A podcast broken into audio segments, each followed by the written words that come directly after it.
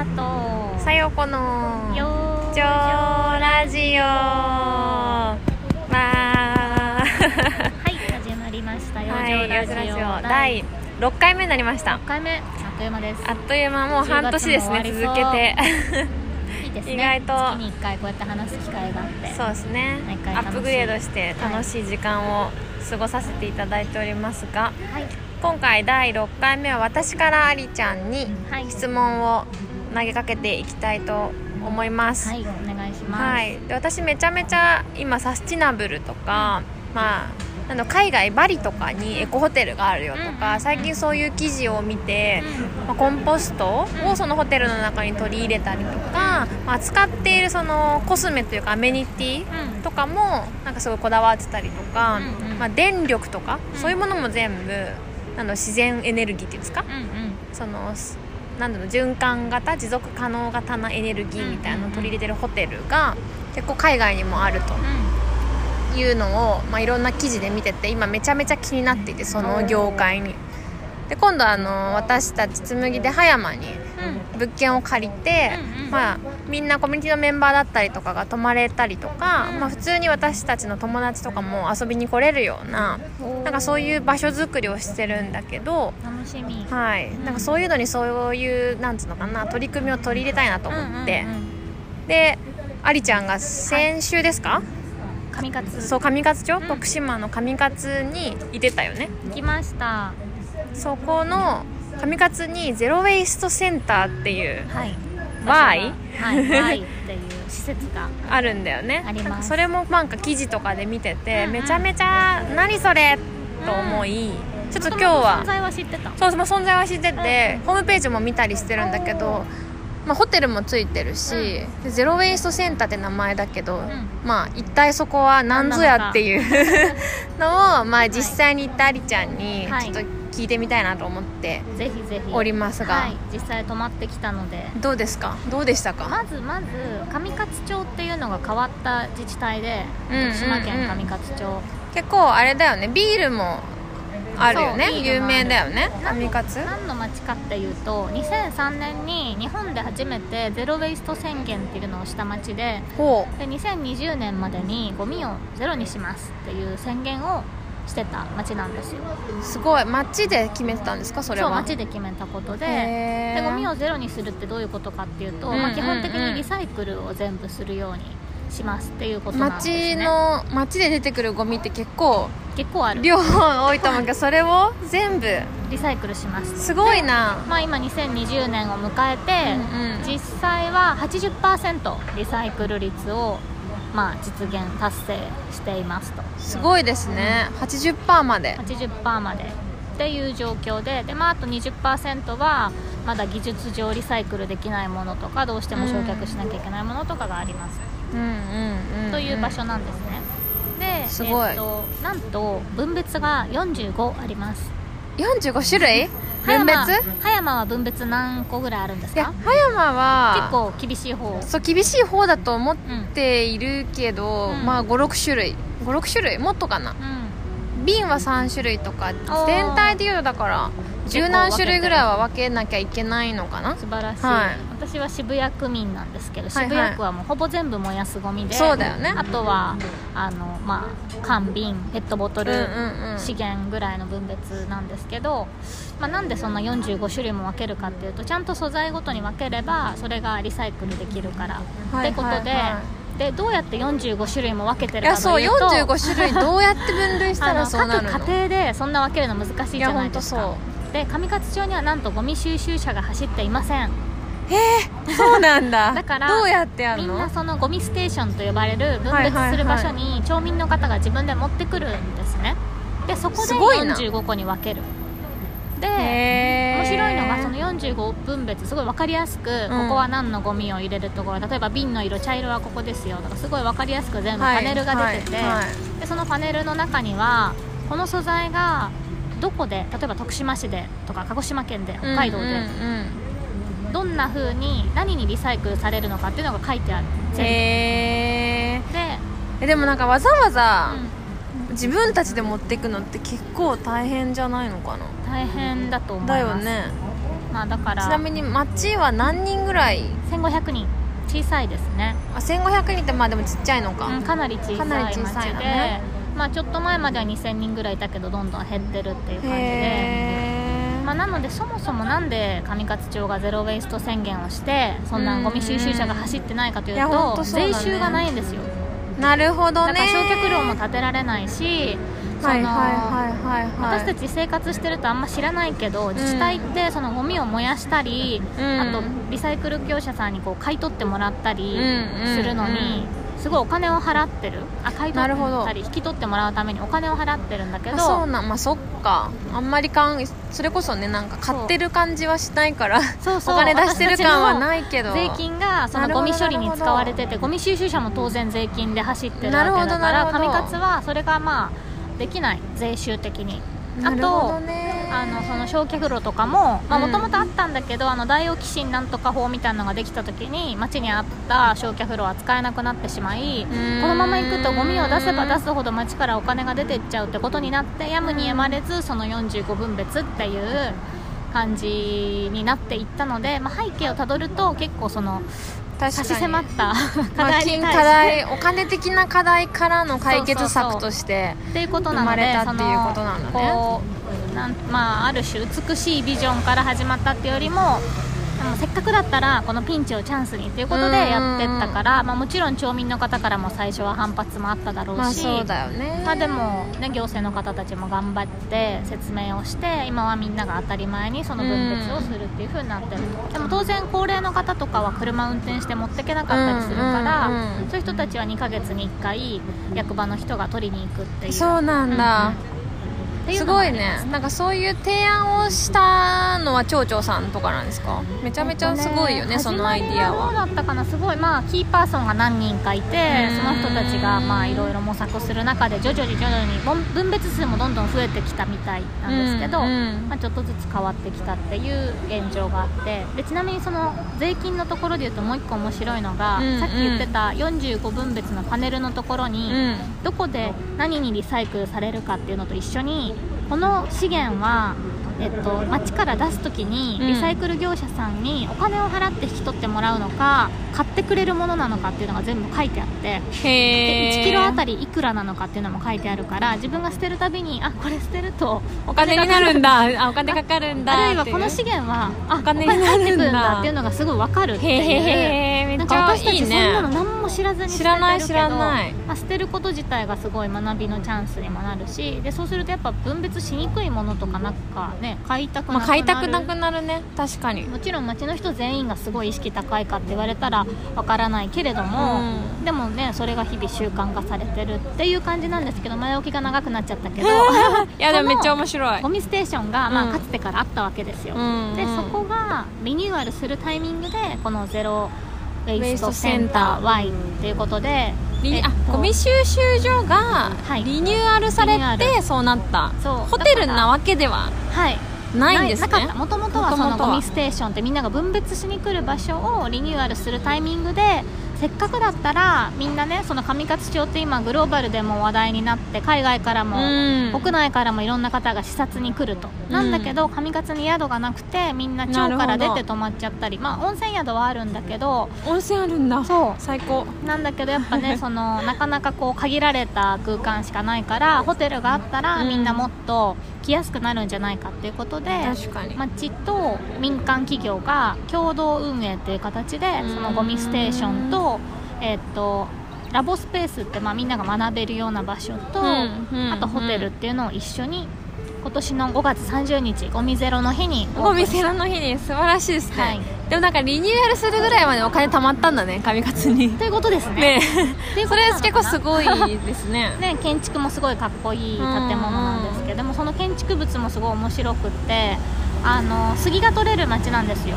だからその杉を使って建てつつさらに窓がね写真見た。なんか窓枠がいっぱいある。見ただけどあれは、えー、と町内で出た民家のゴミというか、まあ、建て替えたりするときに使わく使わなくなった窓枠とかドアを町から集めてへえ再生して。うんあそこで使ってるすごいね。建物自体もそうやってちゃんとリサイクルされたもので、まあ、建築というか建てられてるみたいな一部が。そう。なんです。で泊まった人は漏れなくゴミ分別体験ができるんですけど。面白くないく。お部屋にそのゴミ箱っていうかこうちっちゃいこのぐらいのうんうんうん。1 5センチ角ぐらいの箱が入ったカゴがあってそれぞれに何を入れるボックスかっていうのがまあ書いてあって、うん。で次の日の朝にそれを持ってそのみんながゴミを分別する場所に私たちも行って教えてもらいながら分別するんだけど、分別ってこんな難しかったんだっていう衝撃が。うん、でもいや45種類って何をどう分別したら45も分けられるのかって紙でいう。のもは硬い思う芯とけど。なんかティッシュとなんかこう紙袋等で全然違うし。うーん。えちなみに、まあ、分別して、まあ、基本的にはリサイクルっていうことは燃やしてないっていうことだよね焼却をし、とできないってこと？そこ大事なポイントで,、まその80%のリサイクル率のうちの何パーセントだったかちょっと忘れちゃったんですけどサーマルリサイクルって言われてるものがあって、サーマルリサイクルって要は熱回収のことで燃やす時に出るエネルギーを回収するっていうのも日本ではリサイクルって呼ばれてて。てかまあそういう技術あったんだね。そうなすごっ。のだから結構リサイクルしてますっていう時に、ね。うんサーマルリサイクルなのかマテリアルリサイクルなのかってすごい大きい違いでマテリアルリサイクルっていうのは、その例えばペットボトルからもう一回ペットボトル作れるみたいな感じはいはいはいはい。の素材がこうリサイクルできる状態のことで、はいはいはいはい。サーマルリサイクルっていうのは、えー、と素材には戻せないから燃やしてエネルギーを回収するっていうリサイクル。で海外ではだからリサイクルって呼ばない国もある。燃やしてるかそうらなんだ。でもまあそこで出るエネルギーを回収しないようにした方がいいよねまあってことで、ね。ただただねずっと燃やし続けてるだけよりかはちゃんと電力とかにエネルギーになった方がうんいいですよね。なのでその80%にリサイクルのうちの何パーセントかはまあ燃やしてるものもあるんだけれどもそれ以外のどうしても本当にティッシュとか衛生的にただ燃やさなきゃいけないものと確かかに確かに。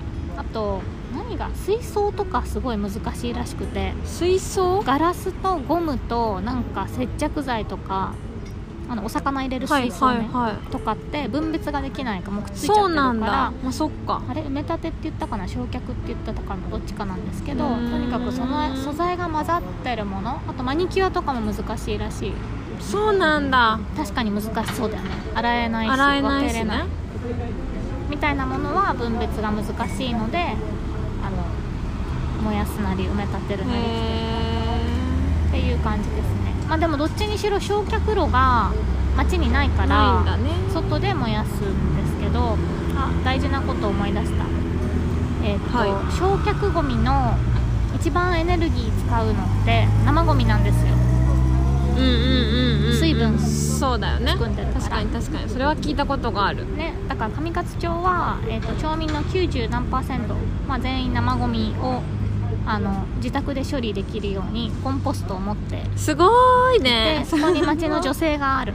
へからそのゴミステーションって全然臭くなくてなんでかっていうと生ゴミはみんな持ってこないから。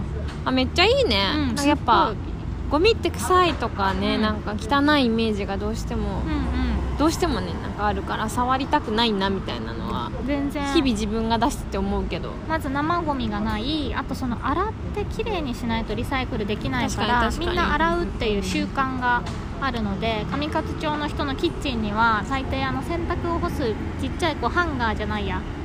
洗濯バサミみたいなのついてるやつみたいな。のが、あれがキッチンにあってみんななんかそえーの？トレーとかいろいろ洗って干してあるへえだから生ゴミは自宅で処理し基本洗って持ってくるから全然臭くないと、めちゃめちゃいいっすね、うん、でホテル泊まった時もホテルの裏にコンポストがあるから例えば部屋でコーヒー入れたやつとかはその生ゴミボックスに入れといて次の日の朝自分で持コンってく。ポストに。すごい。なんかホテルっていうよりかは、うんうんなん。かなんつうのかな体験部屋みたいないや本当本当。だからホテルの名前もゼロアクションホテルだったかな,、なんかそのへえゼロウェイストアクションホテルか。ちなみに泊まり心地はどうでしたか？めっちゃいい。ベッドとか？まずあ布団敷いて寝るんですけど。あ布団。まずはい建物建物がすごいなんかおしゃれだし、うんうん。でなんかこうちょっと2階建てっぽい感じでなんか上と下があってで木でできてるから気持ちいいし、あのロードビューとマウンテンビューってお部屋があって、うんうんマウンテンビューはもう本当に山？でちょうど谷になってるからもう本当に壮大な景色でへもう最高です。ーいいですね。まあた徳島っていうと結構私海のイメージ強かったけど上勝は山の方なんですね。山ですね。徳島は主に山であ主に山なんですね、できておりまして、まあ、もちろん海もあるし下の方とかはね、サーフスポットとして有名だけど、うんうんうん。上勝は山と川も綺麗です。いいね。いいですね、うん。ちなみにお宿は一泊はい。おいくらぐらい、えっとですねなんでしょうか？4部屋あって4部屋しかないの？4部屋しかないのなんだけ4ど部屋しかないんだ。4部屋しかなくて 1部屋最大4人しか泊まれないからマックスはいはいマッ16クス。人しか泊まれなくて、へえこの間いくらだったかな。でもね1万前後です。今 GoTo とかあるかあそっからそっか。えっ、とねこの間は東京からの飛行機往復と宿で3万安いねそれは。うん。で4人で別の日に泊まった時は8000円とかだった気がする。安っ。だからまあそっか一部屋一人で行かなければ、うんうんうん、人数が多ければ安いから結構良心的な価格です、へえで朝ごはんがついております。あそうなんだ。美味しいです。お部屋に持ってきてくれて。あそうなんだ。リッチだな。綺麗な景色を見ながらご飯が食べれる。食べられます。いやいいですね。う、ん。今じゃあ行き時ってことだね。時 GoTo 々が。確かに GoTo あるうちにぜひ。行きたい。行ってほしい ぜひ行ってほしい。いいね。なんかそういうところがなんだろうな。増えていくとまたねうん。いい勝手にいいなとか思っちゃいますけど、ね。とりあえず視察に行ってみたいな。行ってみてほしい。もう本当にその Y だけで楽しいしでも上勝本当さっき言ったみたいに温泉もあるしなんかゼロ・ウェイストとか量り売りをやってるカフェもあるしう棚田もあるし量り売りやってるカフェなんてあるのね。あるんです。すごいですそう。ねもう本当にお米から醤油から油から量り売りをやってるカフェがあって。意外とその町の人たちは、若若めの方が多いんですか？移住している感じ？高齢の方が多い。そうなんだ。けど、まあ、やっぱそういう町だから移住してきてる人も多かったり、まあ、海外からインターンシップみたいな感じで働きに来てる人もいる。この間行った時はドイツから来てる人とか。ドイツから来てるのすごいね。えーとネパールとか。結構いろんな国の人がいました。いいね。うん。楽しい。そうさっき言ってたみたいにビール屋さんもあるし。確かに確かに。ブリュワリーがあって。ちなみにありちゃんは徳島出身なので。はい。徳島県徳島愛が。すいません。もう本当上勝もちっちゃい頃からよく通ってそうなたんだ。川で遊んで温泉入ってみたいな。避暑地みたいな感じなのかなスポットでもない。ない まあザ田舎な山みたいな感じですかね。そうですね。山間地域って感じですいいね。ないいな。まあでもそのゼロ・ウェイストね今やすごく先進的な取り組みだけど最初はやっぱ課題に直面してそこからここまでやってきたっていうのがすごいところいやすだなと思って。ごいよね。こんなに何年かけてここまでになったんでしょうか、だからゼロ・ウェイスト宣言したのがもう2003年だから20 2003年年ぐぐらいらい。すごいよね。うん。だいぶ、早い。なんかそのゼロ・ウェイストみたいな言葉を私正直、うん。この数年、うんうん、うん、23年で聞いた言葉なんで。確かにね。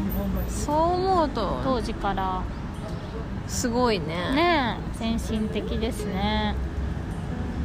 そうですね。なんかうん頑張ってうん。頑張ってっていうか私たちの葉山のその葉山のスペースも。スペースはどんな場所になりそうなんですか？今私たちがまあ考えてるのは、まあ、本当にみんなの、うん。まあ、公民館の要素もありつつこう集集まれるというか、うん。公園の要素もありつつ、なんかこう昔日本にあった寺子屋とかあなんつうの？まあヨーロッパでいうと昔その修道院がうん例えば何か困った時に相談に行く。例えば体調が悪かった病院の民間の病院の代わりにそこに行ったりとか、なんかまあ学校のね、まあ知識教養をつけるためにそこに行ったりとか、まあ利用してたと思うんだけどなんかそういう感じのスペースになったらいいなと思っていて、おー素晴らしい。そうちょうどねもう物件がですねお庭が家の間取りと同じぐらい広い。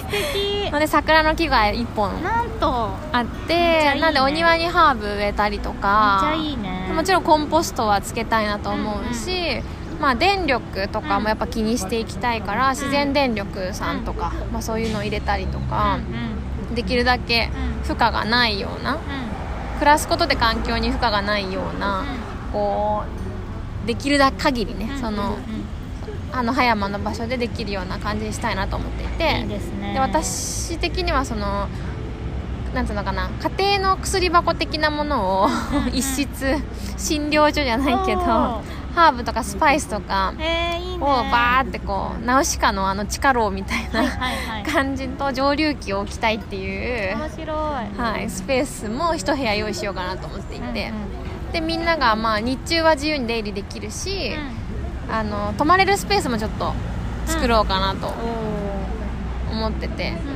います、いいですね。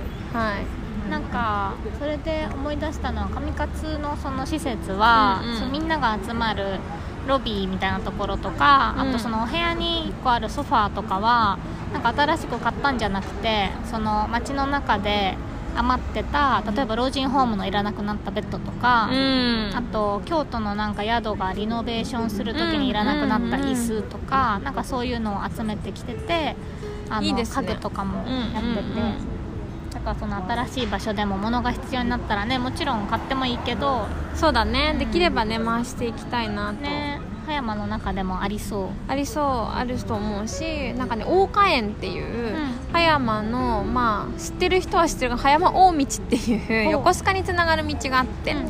そこの途中に、まあ、大花園っていうところがあるんだけど、そこがその要はなんていうのかな廃材をすごい集めてて廃材からなんだろう家具を作ったりとか。素敵。そう。でその廃材をそのまま屏風とかだったらそのままなんか綺麗にしてそのまま家に提供するとか。めっちゃいい。そういうやってるところも葉山に実はあって、うんうんまあ、そこだったりとかあと今週末リビルディングセンターにそう行ってこようと思うんだけど長野そこもなんかいろいろ廃材とかを活用して、また新しく何か木をねこうんう伐採とかじゃなくうん。こうなんていうのかなリサイクルん。リユースっつうの？かな？なんかそういうので家具作ったりうんうん。している場所でもあるからちょっと見学に行って学びを得てこようかと思っております。いいですねなそういう感じでできたらな。いその新しくできる場所は紬のメンバーじゃないといけないんだよね。やえっと私たち的にはまあ自由にみんなが出入りできればいいかなと思っていてまあ民営っていうんですか？メンバーでみんなで場所は作るけど、はまあ、いろんな人が来れるような形で受け入れできたらいいなって。なるほど。じゃあリトルライフラボのメンバーもそうそうぜひ遊びに来てくださ遊びいに行ける。できたらいいなと思ってます、うん楽しそう、私的にはそのササップのボードとかもう何台か置いてみんながね夏遊びに来た時にマリンスポーツできるように楽しい。はいしたいなとも思っています。そういえばこの間上勝に泊まった時にうん。上勝町内に、えー、と野草薬草に詳しい方がいて、そのワイの周りをみんなで歩いてその辺の野草を摘み、うんそれでお料理をするっていう体験もさせてもらって、私それ以降歩いてたらあ食べれるやつみたいな感じで東京でも 探しちゃうんだけど、ね。なんか葉山でもそこ中心にいややっぱねさよちゃん食がすごく軸にあるからそういう体験もできたら面白ね、できそう、たらいいなと思ってます。うん。一応来年の3月ぐらいからおもうすぐ。そうそうオープン。今新築ななるんですよね。建ててて場所を。うんうん。はい。そこたまたま貸してもらえることになったんですけどぜひオープンしたらみんな遊びに来てもらえたら。すぐ行きます。嬉しいです。はい、はい。やでも本当にそういう面白い宿泊施設とかみんなが集まれる場所がうん。増えてきてますようね、ん。ね。なんか心地いいですよねなんかうん。利用するのも。旅行っていうのがただのこうなんていうのかな休暇じゃなくてそうそうそうそう。なんか仕事しながらとか、うん。学びを得ながら滞在できる場所っていうのが増えてて嬉しい。いいよね。ワイにも行きたいし。なんか意外と北海道にもビオホテルみたいのがあったりとか最近すごい増えてきてるから、うん。すごい参考にしていきたい。ねいろんなとこ行って情報共有しましょう。しましょう。はい。では第6回はこんな感じかな？は そろそろまあ30分経とうというところなので。はい。で養生ラジオね、あの体のこととかえー、と身近なことを入り口にしてるんですけど、まあ、地球のこととか環境のこととか、うんうん広い範囲で地球も養生をしてこうよってそうですね。いうことで 幅広く考えていくのでなんか聞きたいこととか質問とか話してほしいトピックとかあれば教えてください。はい。つらつらとね暮らしがなんかこうなったらより楽しくなるかもなみたいなものをまりちゃんと私が見つけたらどんどん共有をしていけたらいいなとも思っております。はい。はい。では本日もありがとうございました。皆さん良い一日を。良い一日を。良い一日をお過ごしください。ではでは